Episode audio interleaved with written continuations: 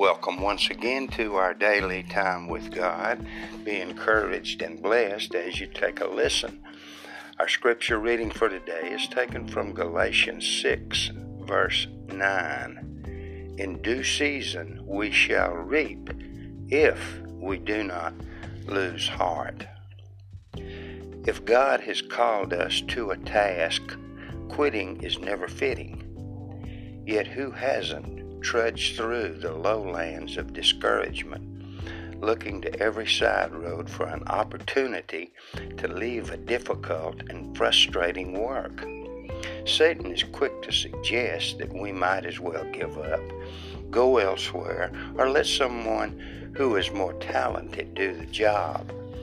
But we are where we are by God's appointment.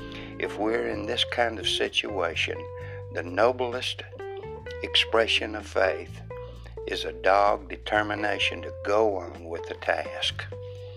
A minister had been pastoring a church for some time with seemingly little results.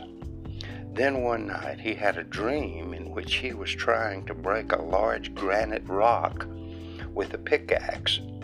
Hour after hour he labored but made no progress. At last he said, It's no use. I'm going to quit. Suddenly, a man appeared by his side and asked, Weren't you appointed to do this task?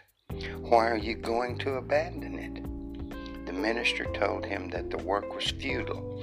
He could make no impression on the granite. That is not your concern, replied the stranger.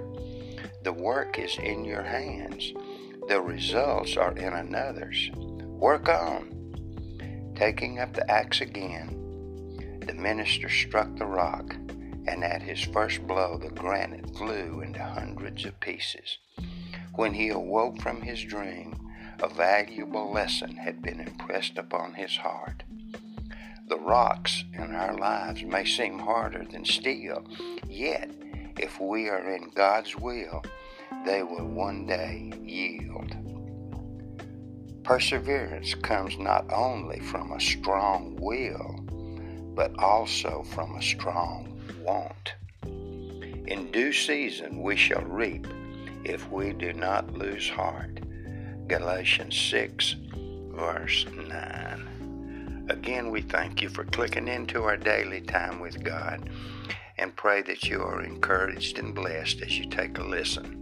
If you are, like and share it with a friend or neighbor who would also be encouraged and blessed.